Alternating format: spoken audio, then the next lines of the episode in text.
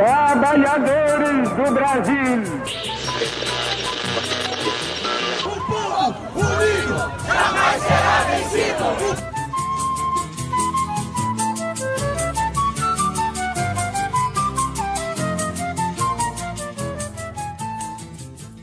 Bom dia, boa tarde, boa noite. Bem-vindos a mais um podcast Papo Reto na Escola, aqui na Anise Teixeira, com esse sol novamente estralando. E hoje é dia 21 de 6 de 2023. Estamos aqui também né, com alguns dos nossos colegas aqui da escola, Anise Teixeira. Estamos aqui primeiramente com o nosso professor Marcelo, claro, Juliana, Rafaela, Guilherme Gomes, Manuela, Arthur Vasconcelos, Gabriel, eu, claro, né, Breno, Pedro e Manuela também, né? Então vamos começar esse podcast, lembrando que ele é uma continuação do podcast anterior, do episódio anterior, que a gente falou sobre desigualdades sociais, graças a, a uma situação vivida pelo, pelo Gabriel, que também está participando aqui do podcast. Ficou faltando a gente falar sobre a questão das políticas públicas que combatem as desigualdades sociais. Então, é, esse é uma continuidade, lembrando que a gente vai falar sobre as cotas raciais. Então, queria que vocês apresentassem, falassem para quem está nos escutando o que é isso. Então, basicamente, as cotas raciais é uma política pública que garante 50% das vagas em universidades federais por todo o Brasil. Esses 50% de vagas são destinados para pessoas é, que têm uma renda mínima ou pessoas negras é, afro-indígenas. É a lei 12.711, né? 12.711. É, exatamente. Bom, então vocês explicaram o que são as cotas raciais. Vamos começar por uma coisa básica. Quando essas cotas raciais, elas, raciais e sociais, elas foram criadas? Então, elas já haviam sido criadas, entre aspas, desde da década de 90. Por ali já começava uma manifestação querendo que o governo adotasse essa política pública. Porém, ela realmente foi se firmar e se concretizar como lei em 2012. Mas em 2009, em 1993, teve grandes acontecimentos, grandes marcos que designaram a essa aprovação. É, Manuela, você falou sobre a questão da criação, da, da, da implementação da, dessa política pública que veio a, a, partir de um debate que se firmou desde a década de 90, certo? E que esses debates foram avançando, avançando e se concretizaram na aprovação de uma lei que institucionalizou as cotas nas universidades. Alguém queria acrescentar alguma coisa sobre a história desses debates? É, em novembro de 1993, estudantes da Universidade da USP e da PUC fizeram uma, um debate é, em um hotel, que na época era muito famoso, é, um hotel lá de São Paulo. E nisso eles é, apresentaram uma dívida é, que o, o Brasil tinha com os negros, os escravos. E era uma dívida enorme. Então, eles fizeram esse protesto e quando chegou no, no legislativo, eles reconheceram a dívida, só que não tinham como pagar com o Tesouro Nacional, afinal era uma dívida exorbitante. Então, eles optaram pelas políticas públicas, que foi daí que vieram ah, as cotas. Então, teve um longo processo até que essa lei foi aprovada. Mas foi uma aprovação assim de boa? Todo mundo aceitou né, facilmente? Não. É, alguns acreditavam que isso iria é, diminuir, interferir nas universidades e atrapalhar o rendimento e outros achavam que deveria a aprovação deveria ser de igual para igual, independente da cor ou da raça. Assim, é uma lei muito polêmica, porque assim que ela foi realmente sancionada e passou realmente a valer, tiveram muitos protestos contra essa lei. E um dos discursos mais pertinentes assim para você querer tirar a credibilidade dessa lei é o passado ficou no passado, vamos viver o futuro e todo mundo tem chances iguais. As universidades, as pioneiras que começaram a adotar o sistema de lei de cotas, foi a, as universidades do Rio de Janeiro, Brasília e Bahia. A, onde aconteceu o protesto, que foi em São Paulo, a, a USP só começou a adotar o sistema de lei de cotas em 2019. Certíssimo. Então vocês falaram um pouquinho sobre o processo da, da, da criação da ideia de uma, de uma política pública de cotas, mas aí eu queria que vocês falassem também né, sobre a opinião de vocês sobre por que essa política pública foi criada. Assim, na minha opinião, pela lei ter sido sancionada só após todos os, os protestos, manifestações que foram feitas, eu acho que foi meio que um cala-boca e também foi uma forma de amenizar a situação e tentar diminuir a desigualdade educacional que é muito presente no nosso país. É, então, acho que foi por isso. E só para poder falar mais do que a Manuela falou, com certeza não foi porque eles quiseram, ou as universidades realmente quiseram abrir essas vagas de 50%. Provavelmente não foi porque eles quiseram, e sim por, tipo que, tipo por pressão, assim, pressão psicológica de tanta manifestação, tanto negócio, para aí sim eles conseguirem fazer isso. Mas, sinceramente, por que, que eles fizeram isso? Por que, que eles não queriam fazer isso? porque eles achavam que ter negros e pobres dentro da universidade seria um atraso de vida para os brancos presentes ali, pessoas de elite. Tanto que na época, antes da lei ser sancionada assim e realmente ter sido aplicada, é, as universidades federais eram totalmente elitizadas. Você entrava dentro de uma universidade, você não via uma quantidade razoável de pessoas afro-indígenas ou de pessoas com baixa renda. Você vê, tipo assim, um terço e meio a, sei lá, vamos supor, é, três a cada mil estudantes em universidade. Era assim. Tá, então vamos organizar aqui os pensamentos. Então, primeiro, a Rafaela falou de uma coisa importante, que foi a questão da pressão que se fez para que essa lei fosse aprovada, certo? Mas antes, o Guilherme também tinha tocado num ponto que também é importante, que é a questão da, da compensação por tudo que foi feito é, em decorrência da escravidão aqui no Brasil, certo? E isso, esse passado de escravidão, a gente não pode esquecer. Isso, de certa maneira, como a gente já discutiu no podcast anterior, foi o causador de boa parte das desigualdades que a gente vive hoje no Brasil. Então a gente já tem dois motivos aí, certo? E vocês acham que essa política pública, ela foi importante ou ela é importante? Pô, claro que é, né, mano? Já deu uma baita de uma chance aí para quem não tem renda suficiente para poder conseguir pagar lá, né? Então, ajudou muito os caras.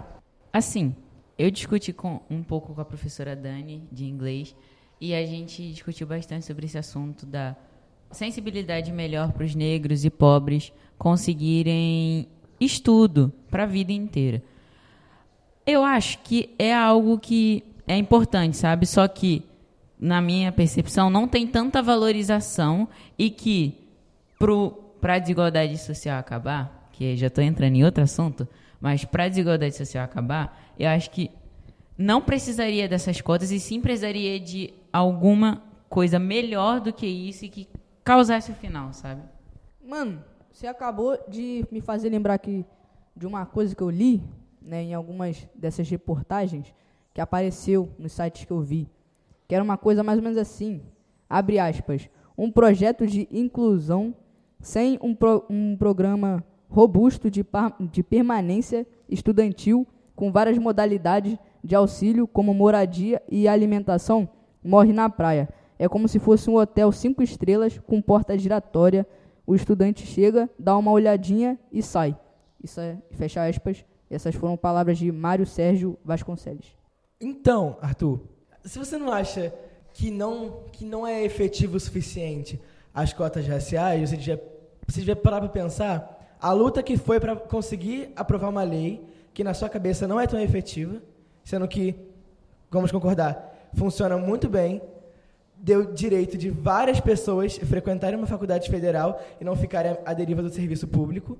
E se você acha isso pouco, meu filho, vamos repensar os seus conceitos.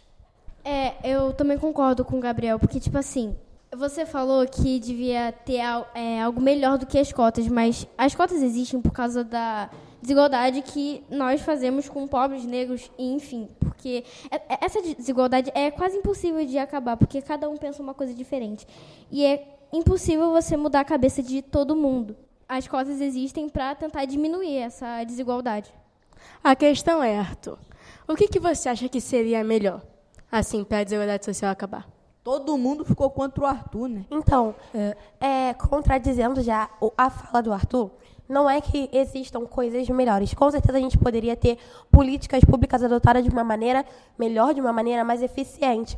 Porém, sem as cotas, é, todos esses estudantes que já terminaram, que estão ingressando é, nas universidades federais, que são pobres, indígenas, negros e afro-brasileiros, é, não teriam tido essa chance sem a questão das cotas raciais. Ou seja, se essa lei não tivesse sido sancionada, aprovada e efetuada, é, não teria como. A gente não teria chance. Até nós mesmos, estudantes de escola pública. Então, assim, acho que, como o Gabriel disse, repense na sua fala e no seu pensamento. Então, o, o Arthur, ele falou que poderia, eh, que poderia ter uma coisa mais afetiva. Mas vamos convenhamos, já foi uma, uma grande batalha, vamos dizer assim, para conseguir chegar nas cotas raciais. Né? Teria que chegar a um ponto muito extremo para conseguir uma coisa melhor do que isso. Então, em relação às, às cotas sociais, eu acho que não seria preciso ter cotas sociais se nós tivéssemos investimentos eh, na base, que é no ensino fundamental. Porque se nós tivéssemos uma, uma boa base no ensino fundamental, nós não, não precisaríamos ter eh, uma é, uma cota social, já que o ensino, talvez, mesmo que não, seria tão bom quanto o ensino de um, de uma, é, de um colégio público. Então, acho que o investimento deveria vir lá de baixo, não é, já nas universidades que eles já implementam cotas. É, eu entendi o que o Guilherme quis dizer e eu realmente concordo com ele nisso, porque, querendo ou não, é sim sobre questão de investimento. Como o Guilherme disse, se a gente tivesse investimento na base, nas escolas públicas, onde a gente tivesse o mesmo estudo, o mesmo ensino que escolas particulares têm, aí sim a gente teria a mesma chance é, e o mesmo nível de poder concorrer contra esses estudantes de elite de escola particular. Entretanto, na realidade, fora da casinha, do sonho que a gente está pensando, Guilherme, a gente não tem é, esses investimentos na educação. Ou seja, temos que trabalhar com o que está ao nosso alcance. O que é ao nosso alcance? Cotas sociais e raciais. É isso que a Manuela falou, tá certo. A gente está sonhando muito alto e que para tentar conseguir uma solução para isso seria muito difícil e tem que haver uma chance muito grande, uma chance muito grande, um momento muito perfeito para poder fazer. Tem esse esse negócio que a Manuela falou das das cotas sociais e raciais e que eu acho, na minha opinião, que não são tão valorizadas quanto deveriam. Que deveriam ser recebido muito, um investimento muito maior nelas do que elas só recebem. Porque a, eles fizeram uma lei que, na minha opinião, pelo que eu li, foi oprimido para acontecer e que eles já estavam sendo muito oprimidos por outras coisas para criar uma lei e não valorizaram ela depois, deixaram ela de lado e caguei, entendeu? Antes que mais um fale, já deu para perceber que todo mundo vai concordar sobre a parte de investir em educação. Mas uma coisa que eu gostaria de perguntar aqui também, coisa que era o Marcel tá perguntando, mas eu estou perguntando, por que, que não investem, então, na parte da educação, das bases, assim, que vocês dizem tanto bases que está dando agonia? Porque para o governo é mais fácil terem pobres e pessoas afro-indígenas que sejam ignorantes em questão de estudos para que eles possam nos manipular mais facilmente do que pessoas estudadas já teriam uma opinião formada sobre tais assuntos. Caso uma pessoa que não tenha estudo, uma pessoa que não tenha é, oportunidade, chances e acesso a isso, a, as pessoas que não têm acesso a estudo e educação não teriam essa noção e não teriam essa opinião tão formada. Só, voltando numa coisa que a Rafaela falou, que as cotas sociais elas foram implementadas porque os pobres não têm é, renda suficiente para pagar uma universidade, mas eu, eu acho que o caso das cotas sociais não é por causa disso, mas sim por causa do nível de escolaridade. Porque o, o que o que partido, na minha opinião, de cota social é um rico que tem é, direito a todo e qualquer tipo de ensino e o pobre que ele está limitado, é, principalmente por causa da renda. Então, o caso de é, investimentos na base é justamente para nivelar as duas, é, as duas classes, pobres e ricos. não por causa que o pobre não, ter, não tem dinheiro para pagar a universidade. Gente, eu quero que vocês peguem um raciocínio que eu vou começar agora e levem ele com vocês. Que eu vou trazer duas realidades dentro da vida de um adolescente do ensino médio. Primeiro, um adolescente acaba tendo que trabalhar o dia inteiro para conseguir ajudar na renda mensal da sua família, da sua casa, porque seu pai e sua mãe não recebem o suficiente para se manter. Ou seja, trabalha o dia inteiro, aí acaba indo para a escola no final do dia, na noite, e você acha que uma pessoa que trabalhou o dia inteiro vai ter alguma condição física e mental de estudar? Ou há uma outra realidade, que é a greve ensino, que é a greve que está tendo nas escolas estaduais, que os professores eles estão fazendo greve, mas é o direito deles e ninguém pode intervir nisso. Mas acaba que os alunos estão sem aula. E vocês acham que alguém tem culpa? Ninguém tem culpa, mas são duas realidades que estão coexistindo na vida de um adolescente. Vocês acham que isso realmente, mesmo que o ensino fosse muito bom, acaba criando, porque uma pessoa pobre, ela tem que trabalhar para ajudar. Então ela não vai pensar muito no estudo, que ela não tem que trabalhar, então ela abandona. Por isso que ela precisa de um lugar, porque a realidade dela é diferente. Alguém que, que estuda em colégio particular, que tem pai e mãe rico, não tem que trabalhar depois, não tem que ir para a escola depois do trabalho, não tem nem que trabalhar. Então, é isso. Tá. Eu queria organizar os pensamentos novamente para a gente não, não ir para várias vertentes e, e, acabar se perdendo um pouquinho. Bom, sobre o que o Arthur falou, o Arthur lançou uma polêmica aí e todo mundo foi contra ele, não é? Que é, basicamente ele se manifestou contra as cotas sociais, por exemplo. E aí, justificando, o Guilherme ajudou na justificativa de que, na verdade, a gente deveria ter investimentos no ensino fundamental para que a partir daí né, você não precisasse mais ter cotas. A questão é que a gente está falando sobre uma política que veio justamente tentar corrigir todo um passado de, todo um passado de escravidão do, do que, que, aconteceu aqui no, no, Brasil e que afetou e que afeta ainda boa parte do, dos brasileiros. Sem falar nessa questão, para tentar combater um pouquinho esse argumento de que bastaria investimentos e, e, na verdade, que os investimentos seriam mais importantes, eu quero também chamar atenção para uma coisa. Por que, ao invés de atacar as cotas, a gente não começa a defender que as cotas elas continuem e que os investimentos no ensino fundamental aumentem? Porque acho que essa é a questão principal, né? É a gente melhorar o ensino de maneira, de maneira geral e não simplesmente acabar com uma política pública que ao longo dos anos se mostrou muito eficiente. Aí eu quero que vocês digam para mim se vocês pesquisaram como era a universidade antes da lei de cotas e como ela passou a ser depois da lei de cotas. Só branco e rico. Em um vídeo que eu vi, que o nosso professor Marcelo mandou para a gente, é uma mulher, na época acho que de mil 1997, sempre que ela ia na universidade dela, onde ela estudava, agora eu não lembro mais onde é aquela universidade, lá literalmente não tinha nenhuma pessoa de pele mais escura. Nenhum, ninguém, tipo assim, um marrom, um, um bronzeado. Era tudo de pele clara e branca. E ela falou que o pensamento dela foi que nem o que a Manuela falou, que a direção, o povo lá da universidade achava que botar alguém com uma pele cor mais escura ia prejudicar.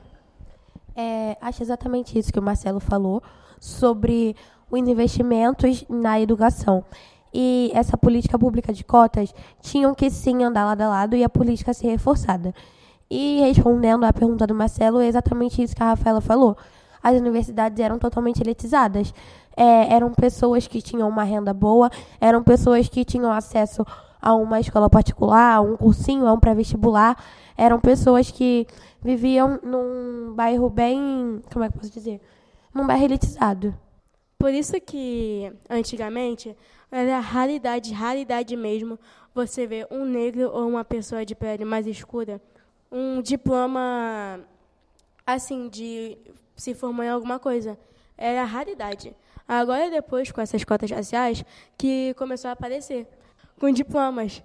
Para além dessas questões propriamente ditas de aumento do número de negros e de alunos de escola pública nas universidades, eu queria que vocês pensassem também na diversidade que foi a partir do momento dessa lei de cotas. Porque até a implementação dessa lei de cotas, de fato, o que você tinha lá era uma, uma universidade majoritariamente branca e, logicamente, que o pensamento que era reproduzido era o pensamento de uma pseudo-elite, ou elite propriamente dita, que frequentava as universidades públicas. E vocês já pensaram que depois da lei de cotas, a partir do aumento do número de negros e de pobres na universidade, você também tem um pensamento diferente dentro da própria universidade, porque a partir dali é o pensamento do negro também que está lá presente nos trabalhos acadêmicos que são produzidos, é o pensamento do pobre que está lá, é a visão do pobre também. Então essas coisas todas também são importantes e devem ser pensadas.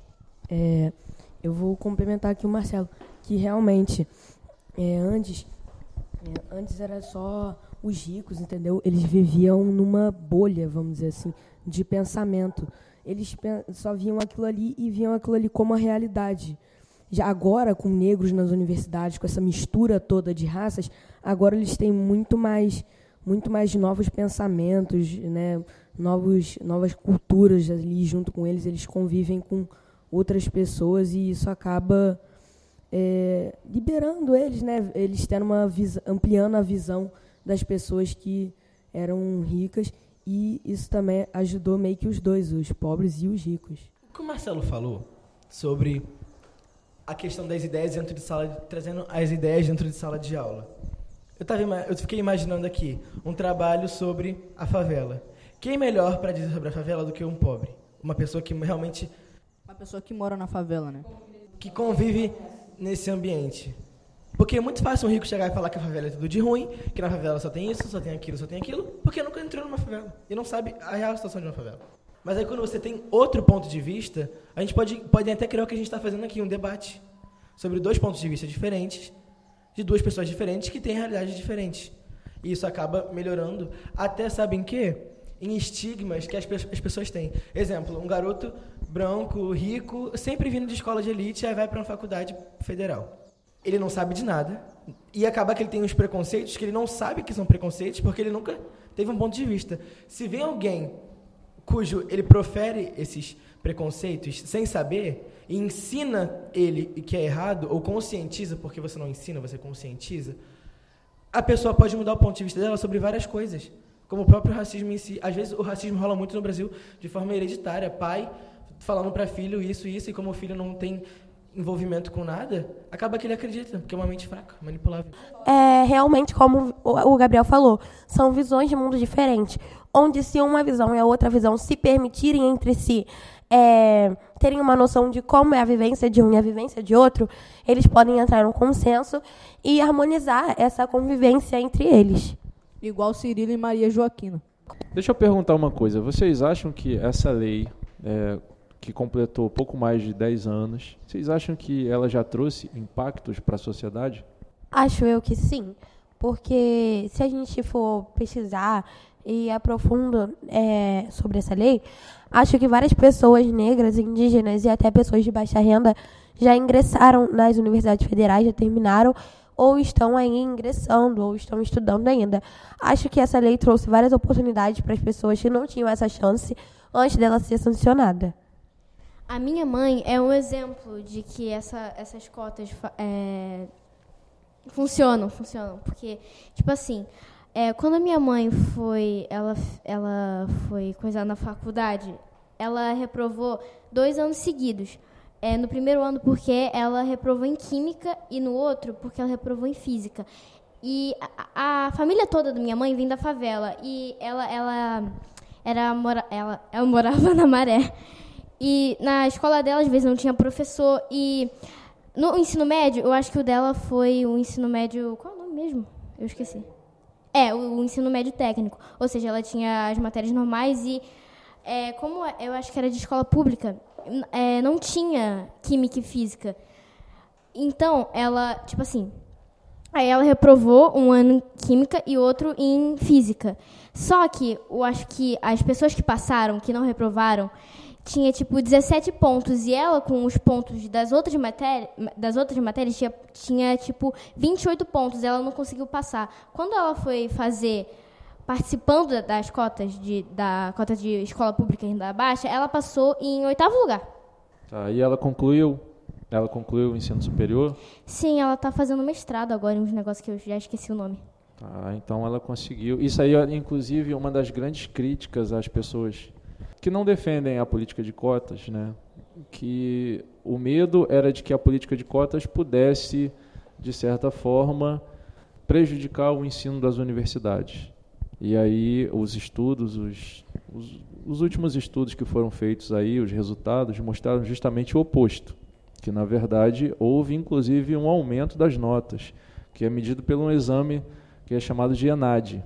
Eu estava falando aqui sobre as visões e não sei o quê. Aí eu só queria deixar uma recomendação de um livro muito bom, que vocês vão gostar, se vocês souberem ler.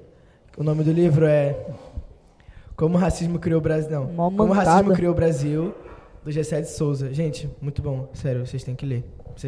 A mente de vocês vai chocar. Olha, essa indicação do Gabriel é excelente, porque o Gessé, para mim, está entre os grandes escritores do Brasil, um dos grandes pensadores da sociedade. Eu agora estou terminando de ler um livro do Gessé por coincidência, que já deveria ter lido há muito tempo, que é a Elite é do Atraso. Antes eu li A Classe Média no Espelho, que também é muito boa. E trata dessas questões raciais. Pessoas que ainda né, insistem em negar o quanto esse passado de escravidão foi prejudicial e continua sendo prejudicial para a gente. Então, falar mal ou criticar uma política pública, uma política pública que tem dado tantos resultados positivos para a sociedade, para a inclusão das pessoas, tanto de negros e pardos, indígenas e também de alunos de escola pública, é simplesmente ignorar toda a realidade que o Brasil tem, uma realidade de desigualdade extrema. Então, continuando aqui, eu queria que vocês falassem se vocês já, por acaso, pensaram sobre como vocês podem se beneficiar com essa política de cotas? Assim, é, eu pretendo futuramente, quando eu terminar meu ensino médio, ingressar na faculdade de Direito ou de Jornalismo. Então, acho que para mim seria uma boa saída participar da política de cotas sociais em questão, porque a minha família vem de baixa renda, eu estudo em escola pública, então acho que seria um bom acesso para mim é, usufruir dessa política pública. Então, vocês sabiam que tem cotas agora também para as escolas técnicas. Vocês sabem disso, né? No ensino sim, médio. Então, sim. isso já é uma realidade que está amanhã para algumas pessoas aqui que são do nono ano. Eu queria saber se vocês vão, talvez, tentar essas escolas técnicas e vocês, se vocês pensam em se beneficiar dessa política de cotas.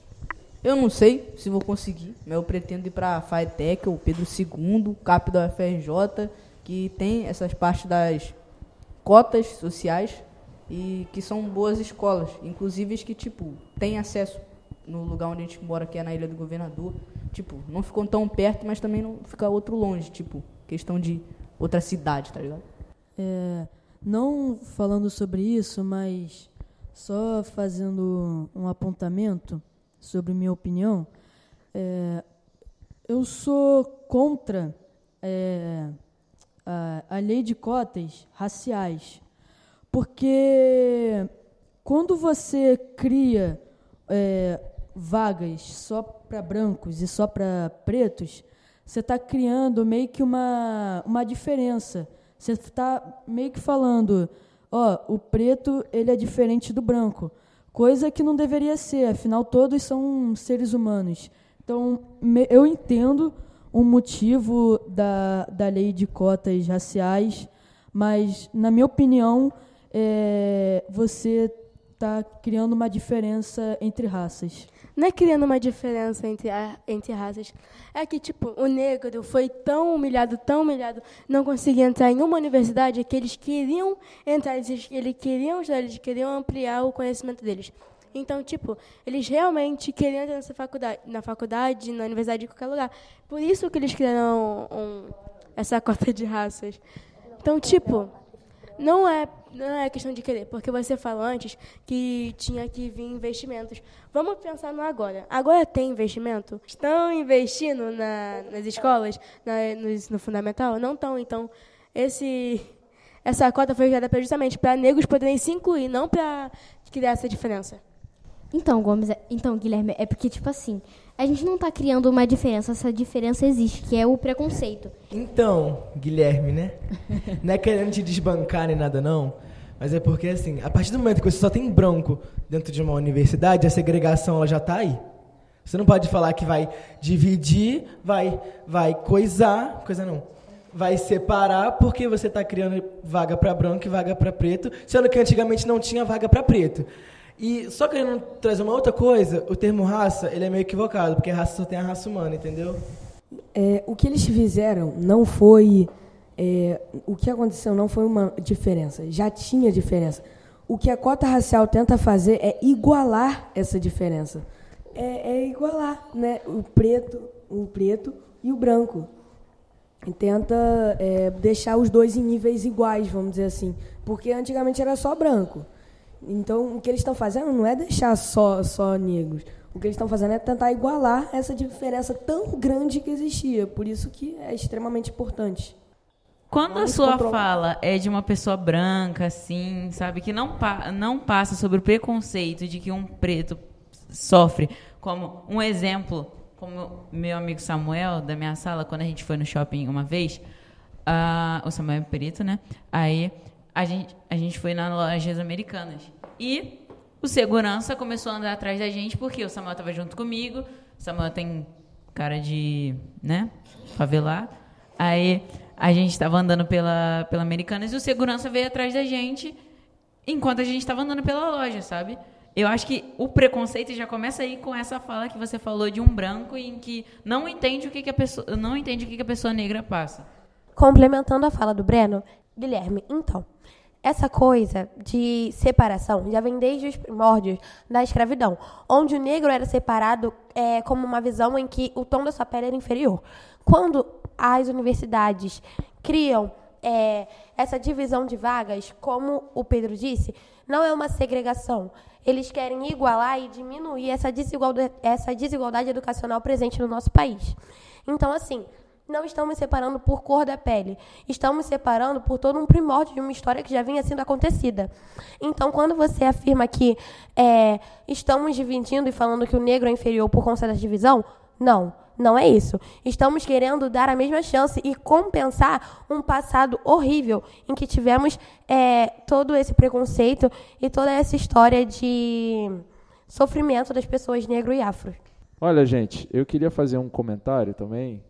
Uma coisa que eu sempre pensei em relação às universidades públicas. Eu sempre pensei que a universidade pública é para todos. E o que se tinha até a lei de cotas era uma universidade que reproduzia a desigualdade.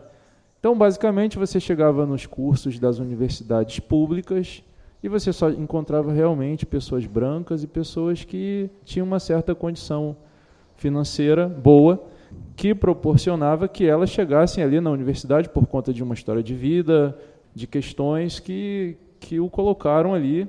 Porém, como eu disse para vocês, como a universidade é para todos, sempre me incomodava o fato de que os pobres pagam impostos, os negros pagam impostos, e os negros e os pardos são maioria nesse país. E eles, no entanto, não desfrutavam da universidade.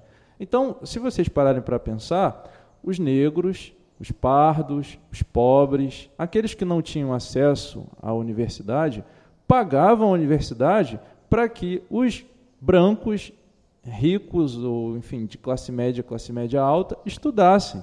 Então, na verdade, a política de cotas ela vem para tentar, como é, principal medida, corrigir um passado, um passado que é extremamente negativo para o Brasil, que é um passado de séculos de escravidão, e depois, né, como nosso amigo Silvio Almeida, que é ministro hoje, ministro desse atual governo, sempre fala, o racismo ele não foi simplesmente forjado durante a escravidão, ele foi forjado também depois da escravidão.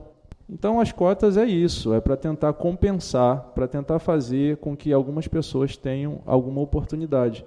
Atrelando ao discurso das leis de cotas, trazendo assim a meritocracia, que, se, que é a ideologia, na verdade, de que todo mundo é igual e tem oportunidades iguais, ignorando todo e qualquer fator externo que, que intervém essa oportunidade. Por isso que o sistema, por isso que a lei de cotas foi o, o tema de hoje, para realmente dar a realidade de que a meritocracia não funciona na vida real e nem em teoria, se você pensar por um certo lado. E por aqui ficou o episódio de hoje bem acalorado, com todo mundo à flor da pele, com os nervos estourando, pipocando. Mas infelizmente ficamos por aqui. É isso. Acompanhe o próximo episódio quando sair. E esse também. Se gostou, curte, comenta, compartilha e manda pra família inteira.